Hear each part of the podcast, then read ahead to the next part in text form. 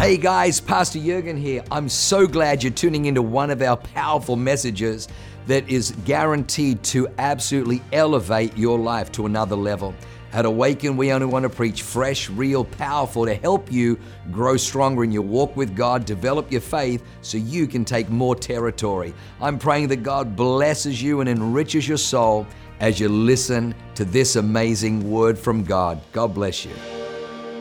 Well, I heard that this uh, campus is the campus that's going to give the devil a black eye. Is that right? it's the one that's 25, 30% children. Is that amazing? You Latin lovers. Come on. But you got to have a lot of kids, you know? You always ruin the first couple, so you got to have more. no, that's okay. Only kidding. But it's wonderful to be in a place where people still believe that children are a blessing, that children are a gift from God, that children were placed in our responsibility, that children have a purpose. They're not a burden, they're a blessing, they're the heritage of God. You know what? They're not even ours, they're God's, and He lends them to us to take care of them, to teach them the Bible says to teach your children. They're arrows. They're in your family for a purpose. God has made a foundation, and that foundation is good. He created man and woman, male and female, on purpose. Amen? On purpose. He placed marriage, he instituted marriage, a man and a woman, a place where children can grow in safety, in a safe environment, because he loves those children so very much. They're the arrows that will be shot out. So many years ago, we shot out Stacy.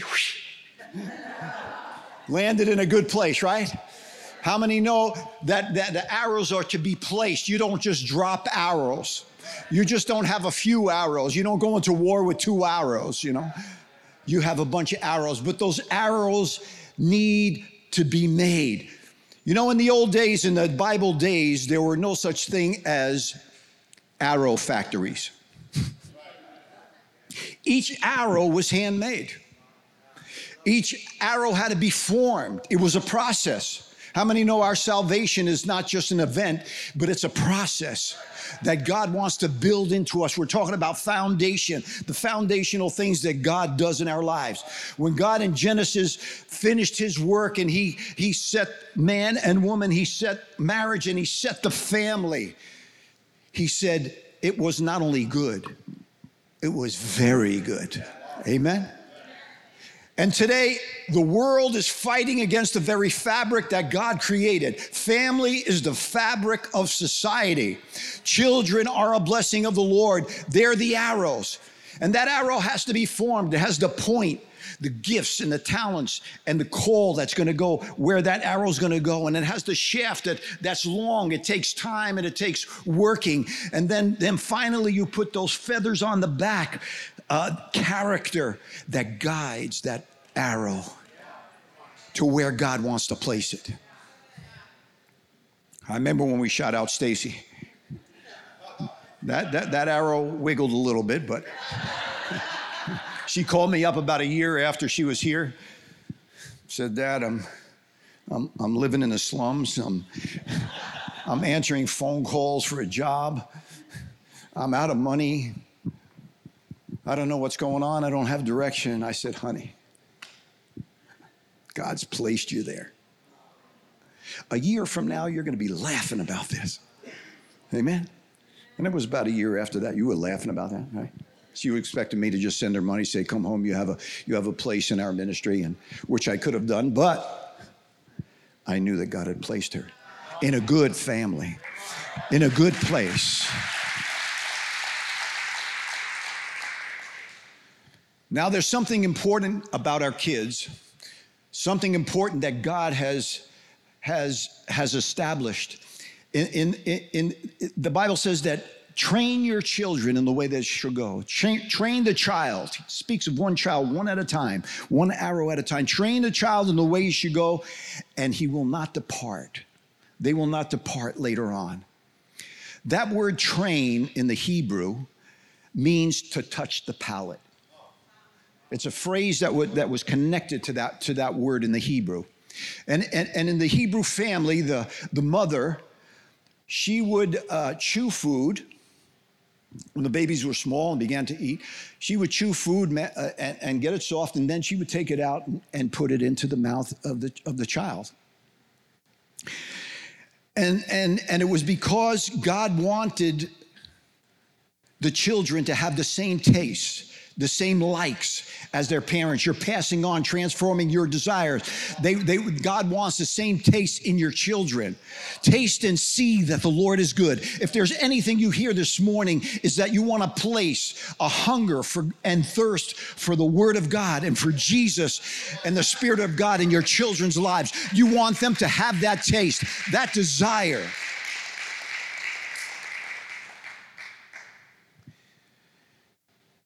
It wouldn't be uh, very nice if, if uh, uh, the, the, the uh, Hebrew woman was walking down the street and then somebody else, you know, took a lob out of their mouth and put it in a child's mouth, right? You wouldn't want that. But that's what happens today. That's what happens today. We give our children real quick, we, we have what's called pre, pre, pre, pre, pre kinder.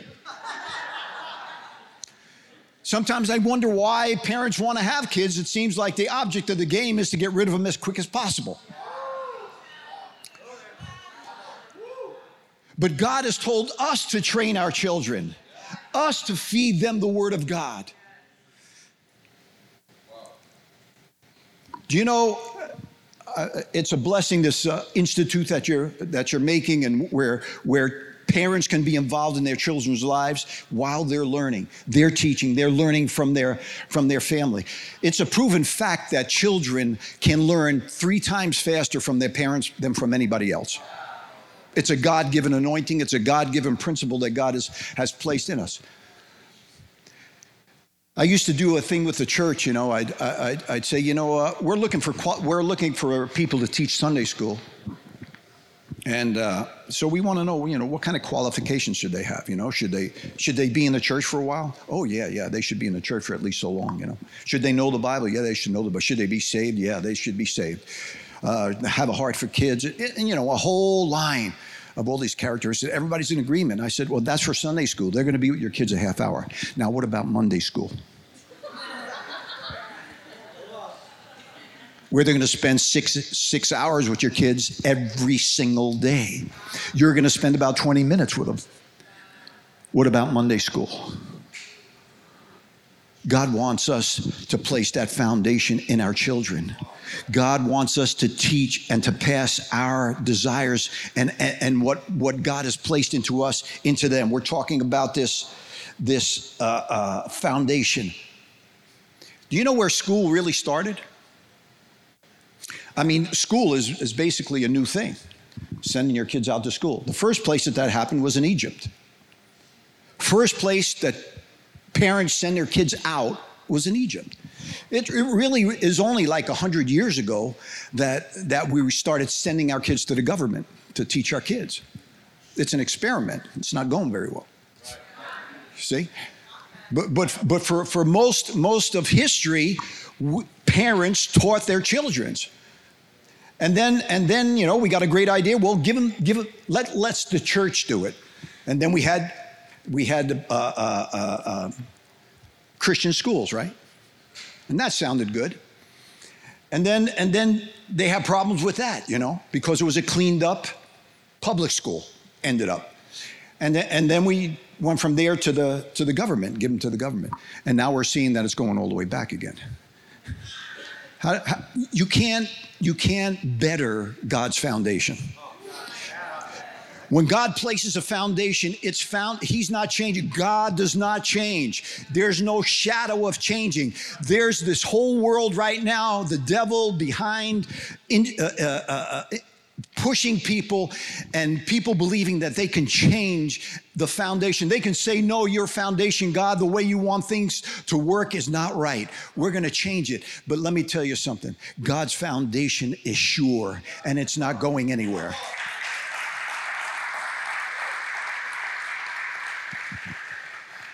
Now, when God places us, that doesn't mean that we don't have problems. In Isaiah 28 16, we see how God builds, how He prepares. You know, we reflect in the, in the past. We think about our past, but God reflects in the future because He knows what He's going to do. He begins to plan for adversity. He begins to plan to place that foundation in each person.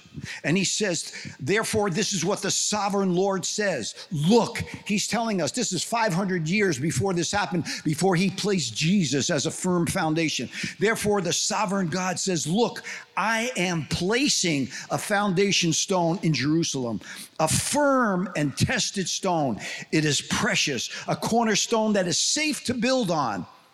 Whosoever believes need never be shaken. You don't drop arrows, you shoot them. You place them. There's a target. God places you. If you're here this morning, it's not an accident. You just didn't fall in here. God places you. And if you stay here, you will grow. You will, you will, you will have a firm foundation in your life and you'll begin to, to bring forth fruit. It worked. God doesn't, didn't raise any brat. He sent Jesus. I often think, you know, God placed Jesus in that time in history. God placed Jesus in a family. God placed, God, Jesus was born of a virgin, a couple, they weren't even married yet.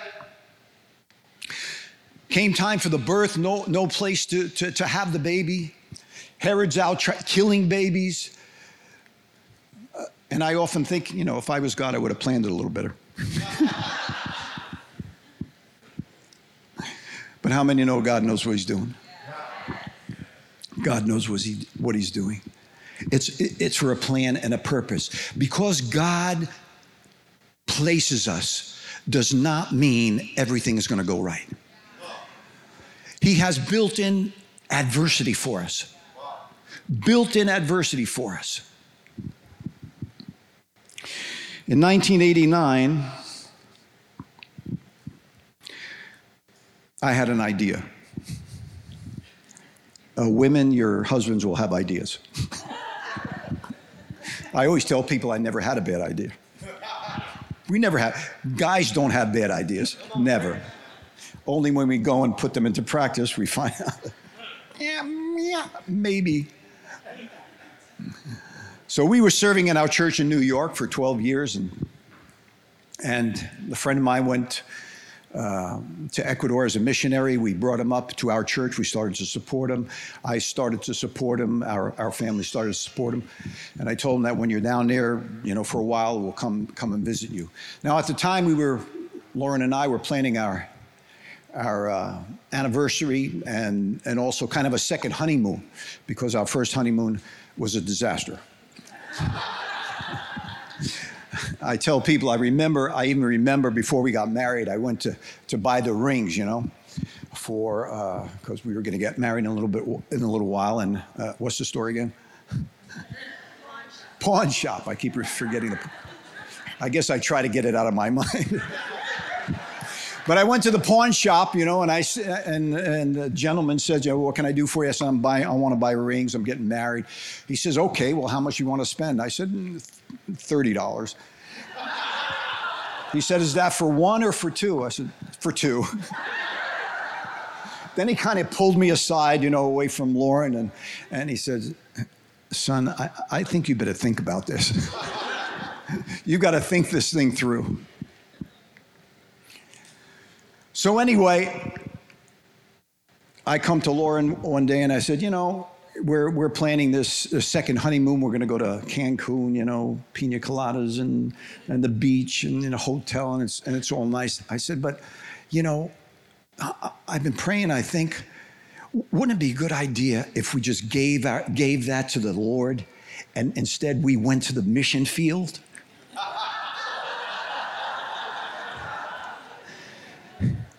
And she thought about it a little bit and said, okay.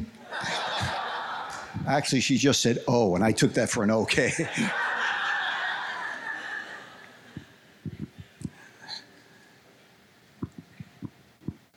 we went down there and uh, we landed in Guayaquil. In the, in the tourist books, it's called the Pearl of the Pacific. This is 32 years ago. What they don't tell you is that the pearl is still in the shell. this place was we landed there. We got it. We, we got in this hotel. My friend didn't know decent hotels. He didn't know that city very good because Cuenca's up in the mountains. This was down on the coast, and we got in this shabby hotel and and uh, and uh, we looked out the window. And my wife was you know frantic. And I'm like, what, what's the problem? You know, there's there's guys they're peeing in the street. They're just you know by the tree. You know over there. There's a there's a, there's an open market. You know meat hanging. You look like Raiders of the Lost Ark. Where did you take me? And uh, she's very allergic to, uh, to, to, to, mosquito bites and that kind of thing. And, and uh, so there's a there's this air conditioner in the room with a big gaping hole over it. So, you know, so I find this telephone book and I put it in the hole and, and I, I shut the window and we have, you know, lovely two single beds. Try to calm her down. We get to sleep finally two o'clock in the morning, the telephone book falls out, hits me in the head. I jump up, I start doing karate. I figure we're getting attacked by, you know, these people of Raiders of the Lost Ark, but, but all of a sudden I feel the presence of God. I feel the presence of God. And I start to pray. And the Lord says, I've placed you here. I've called you here to be a part of the team. I said, okay, Lord, but just don't say anything to Lauren. you know how she is.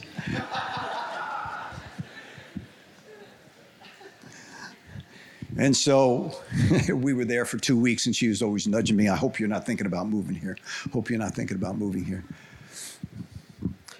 But to make a long story short, that's a whole story in itself. But a year later, we, we disconnected and we, we came down to Ecuador. And it was difficult. Because God places us doesn't necessarily mean that there will be no problems. In my mind, I'm, I'm thinking, Lord, you're going to really honor this. I'm going to be a missionary. There's got to be a big smile on your face. You know, I'm going to go to Ecuador and then, you know, the, the dollars are just going to fall, the red carpet, people are going to sing praises, people are going to get healed, miracles, signs, and wonders. The church is going to, going to grow. And, and, and when I got there, I found out that, that they called Ecuador the cemetery of missionaries. It was called the Vatican of South America. Staunch Catholic, difficult coming through the, the Indian uh, uh, cultures. Little churches of 25, 30 people. It was, it was a difficult time. Lauren waddled off the plane, seven months pregnant, three children, with my fourth child on, on, uh, on the way. Two months later, born there in Ecuador, my little guy, Justin. He's doing good, he's still there. And we began to minister. God places us. God places us. And it was years that we were 60, 70 people. We started with one connect group. And that's what I love about this church. Is the core, the foundation of this church it's the same people that came in the beginning that are here today. And we started that, that, that, that connect group, and the, the very same people that were in that group today, 32 years later, are our pastors, are our leaders. And as we stayed there, God began to do miracles and the churches began to grow. And we, we had one church thousands of people began to get saved and we planted 10 churches. We planted a radio station. We're the only christian radio station in cuenca ecuador. We have a, a medical foundation that we saw 22000 patients last year. And jesus was jesus is saving and delivering and, and raising up people doing miracles. Wonderful to see what God does.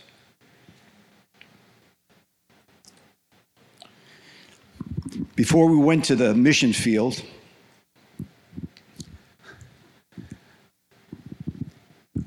my business was a car wash. I called it the car wash.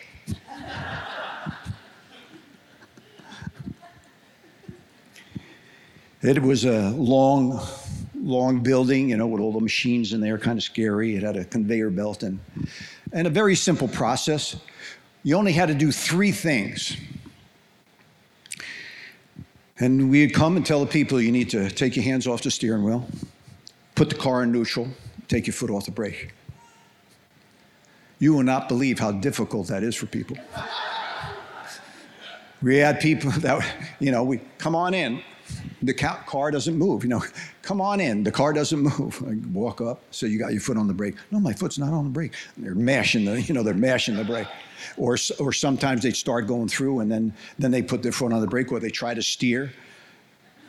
Other people told me I don't have neutral. I said, every car has neutral. Trust me. But you know, it's tough to do that. It's tough to take your hands off the wheel and guide your own life. It's hard to take your foot off the brake and allow somebody else to sow into your life, to put your life in neutral and begin to learn and be founded and let God work in your life.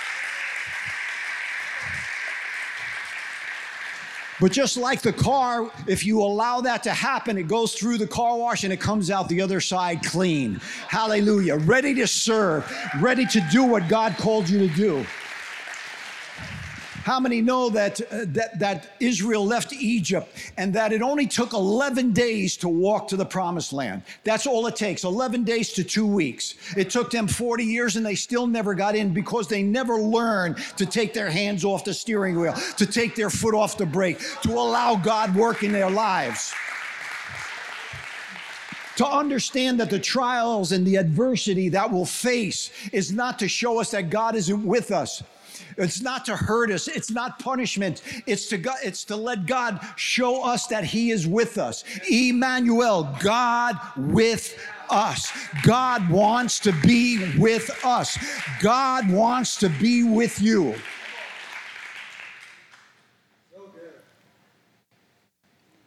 Let's listen to that verse again. Therefore, this is what the sovereign Lord says Look, I'm placing you a foundation stone, firm and tested. It's precious, a cornerstone, self to build on, safe to build on. Whosoever believes need not be shaken. Need not be shaken. God has placed you in this house because He wants to work on you. He wants to create His foundation in you. You know, the foundation is the part that, that you don't see.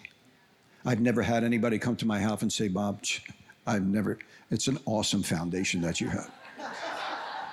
never seen a foundation like that. Nobody says that. But it's the most important part of the, part of the building. You know, when the storms come, Jesus said they will come. It doesn't matter if you build on the rock or you build on the sand. Either one, they're both the storms are coming. But there's one basic different difference, and it's a great difference. The one house stands is still standing there after the after that uh, a storm comes. We have a, a, a town up in the northern part of Ecuador a few years ago and, and, it's beautiful city and beautiful buildings, and they all look alike. It's so wonderful. This morning, you all look so wonderful and beautiful. But some are placed on the foundation, some have a strong foundation on the rock, and sometimes we build on, others build on on sand. If you listen to what the world says, you build on. It's easy to build on sand. You know, you just everything. You know, you set it right up real easy. But you want to build on the rock, you have to dig. You have to get the roots out. You have to get the rocks out. It's a process. It's not easy. It's difficult. And just because it's difficult doesn't mean that it's that it's not God. When God places us and and things are are difficult, it's not because no, no, it's not God. I have so many people come up for prayer. Bob, I'm in this, I'm in this job, and, and my boss is cruel, and the secretaries lie, and, and, and they're doing things that shouldn't be done. Could you pray for me that God would, would give me another job? And I, and I would tell them, I said, you know, we need to pray for you because, hey, hey maybe you're the only Christian, you're the only light. How many know the Bible says that we're the light and the salt of the world? Not of the church, of the world. God has placed you there. Probably you're the only person there that can reach those poor people that are starving, that they're bound, that they're going through stuff that only somebody who is walking with the Lord can touch their lives. And so that's important that we understand that our promise is there, but God needs to teach us. As, as the Israelites left Egypt, it was only an 11 day walk, but it took so long because they weren't in that learning process. They resisted trusting and believing God. They doubted God at every time. The Bible says that He tried Israel 10 times and 10 times they failed. David was anointed king. He kills Goliath. And then his life turns to hell where Saul is chasing him through hunting him like a, like a rabbit in the field. But God was forming him, molding him, putting those, putting that shaft together, smoothing it out, putting the point on, putting the feathers on. Moses leaves, tries to do it himself. He tries to do the stealing. He kills uh, uh, uh an Egyptian. And God says, Okay, I have a little lesson for you. What is it? 40 years in the desert, 40 years tending sheep. How many know that God's not in a hurry? It don't matter. The distance doesn't matter. It's what God wants to do in your life. Like I said in the first service, there was a, a, wonderful preacher that came and preached in our church in, in New York during the time of crisis. And he said, Listen to me, it's not so much what you're doing, God is not interest, so much interested in what you're doing, He's interested in what you're becoming. Are we becoming sons and daughters, women of God?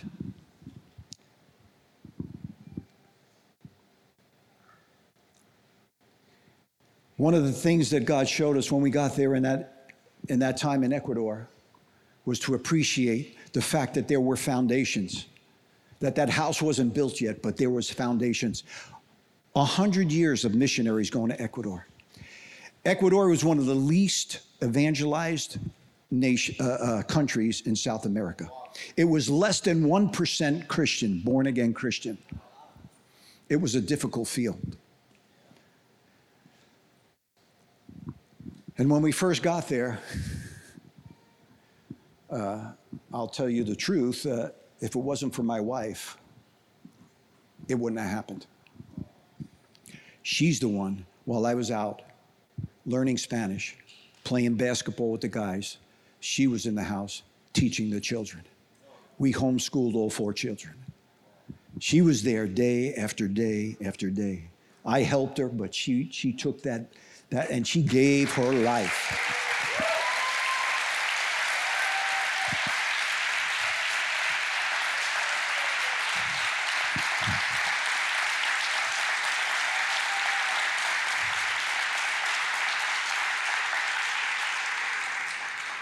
Men, we need to appreciate our wives.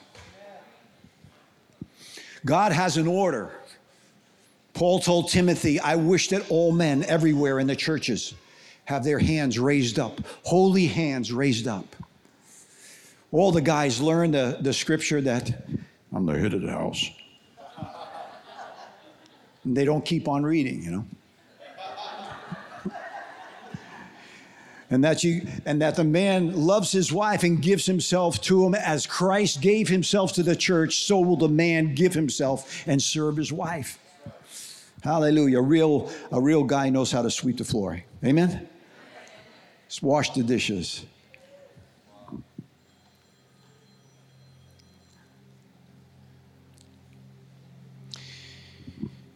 God's going to do a great work. And when things are in confusion you know, today, the devil thinks he really has the church cornered. He's pushing his agenda, Hollywood agenda, worldly agenda, and he thinks he has the church cornered. But let me tell you something God's foundation is sure and God doesn't change. He's not changing his mind. They can tell you that no, it's not a man and a woman. No, it's not a family. We'll re, we'll redo a family. We'll tell we'll we'll have we, we're gonna have you know the smorgasbord family. You know it can look like different. You know it could be a guy and a guy and a girl and a girl. It could be a girl and a dog and a cat and a mouse. You know it could be it could be all different things, but but God says it's one thing. It's what He placed. And I remember even before we before I was saved, you know, as we look back in our lives, we can see God's hand. We can't see it a, a, lot of times when it's happening, but when we look back, we see how God was there when we didn't think He was there. I lived in upstate New York, and 45 minutes from my house was a place called Woodstock, little town called Woodstock. And one time, you know, all the, the news that there's going to be this major concert there. We're gonna we're expecting 20,000 kids. I was in there somewhere. It was a disaster. Drugs, alcohol, immorality, hippies, you know, long hair, the whole. The second day it rained, it was a complete mess. You know, and and one would think this is going to call down the judgment of God. But the response of God a few years later was a revival. And it wasn't a revival normal like through the churches. Even the churches didn't want these people. Dirty hippies, you know, long and drug and involved and but but but like we sang that song this morning, it, it was a revival in the streets, in the parks, in the beaches. Right here in, in 1972 in Laguna Beach, California, I knelt down on the beach and I received Jesus as my Savior. Miraculously, God's response was mercy and grace. It says in Timothy that mercy triumphs over judgment. I love John 3:16 that says, For God so loved the world that he sent his only begotten Son, whoever believes in him will not perish but, but receive eternal life. But the next verse is very important. And God put it there because he wants us to understand that he loves us. He says, I have not come to condemn the world, but that the world through me will be saved. That's what his desire is for us. God doesn't want to hurt you. He wants to bless you. He wants to place you. He wants you to be His arrow. He wants to put you in a place where you can grow, where you can flourish. He said, You'll be in the house of the Lord. The righteous man is by rivers of living water. You will drink and you will flourish and you will grow and you will prosper. The promises of God are yes and amen.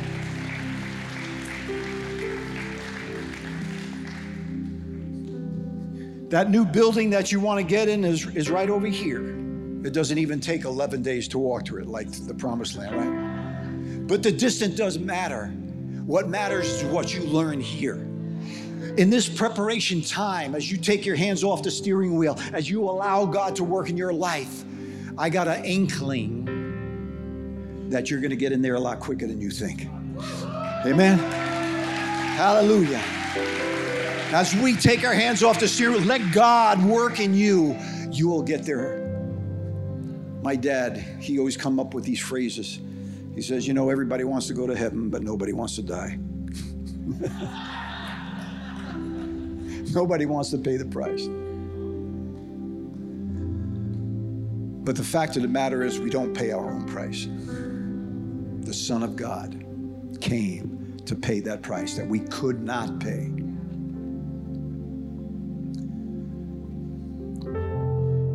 One more scripture before we close. Revelations 3:20.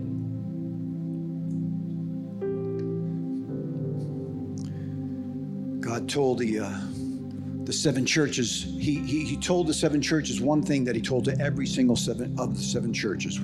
He says, "I know your works." Okay, I know what you're trying to do, steering your own life. I know what you're trying to do. I know your works. But at the end, he says, Behold, I stand at the door.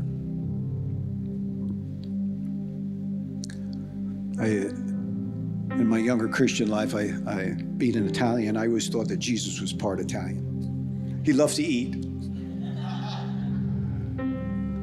The Last Supper, when he was raised from the dead, he first thing he did when he came into the room, he says, "Do you have anything to eat?" They gave him a fish. He just ate. It says he ate it before them. He didn't even say, "Do you want any?" You know, this is all for me. I've had a rough three days. on the road to Emmaus, you know, he, he walking, walking, but he always ends up going in the house. They're breaking bread. He's eating again. And now he says, I'm standing at the door of your life. And if you'll open the door, we'll have a meal together. I'll come into you and sup with you and you with me. Jesus is standing at the door of your heart this morning. The only part that we play in salvation is opening the door when we hear his voice.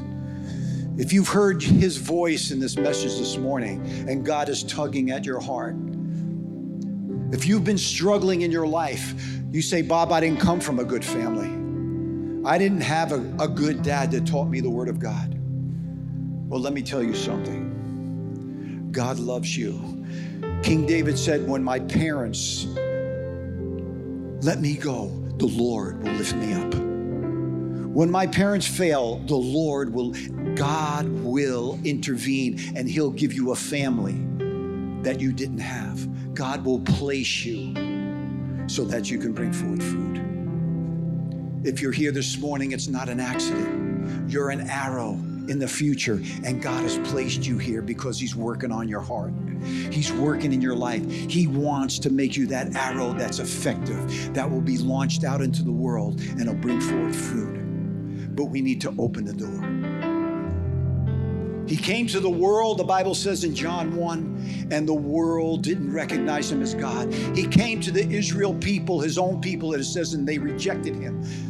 But it doesn't stop there, thank you, by the, by the grace of God. It says, but those who have received him, he gave the right, the power to become sons of God. But those that received him, those that opened the door, and allowed Jesus to come into their lives, they became sons and daughters of God. Would you stand up with me this morning? If somebody's here this morning and you've, if you've not made that choice, maybe you didn't know how to make that choice, but God wants to give you an opportunity today. God placed you here. God has a calling on your life. The Bible says, before the foundations of the world, God knew us and He would place us. God knows us better than we know ourselves, and He knows what we need, and He places us on purpose where we could grow.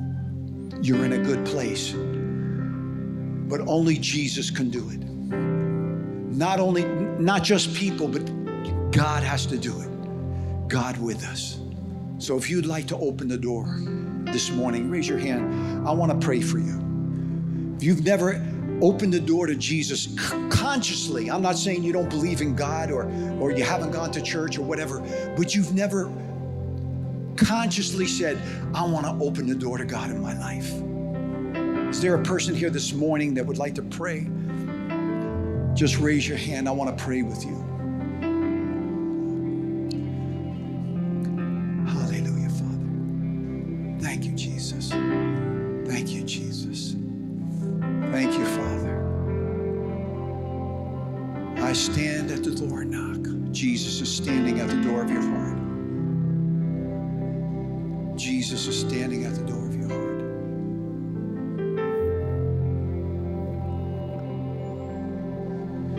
struggled and you fell away. How many know God is the God of second chances, third chances, fourth chances? The righteous man stumbles seven times, but the Lord lifts him up. God wants to lift you up this morning.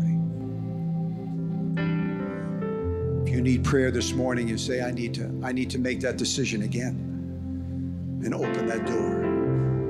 God is here for you. Let's pray together.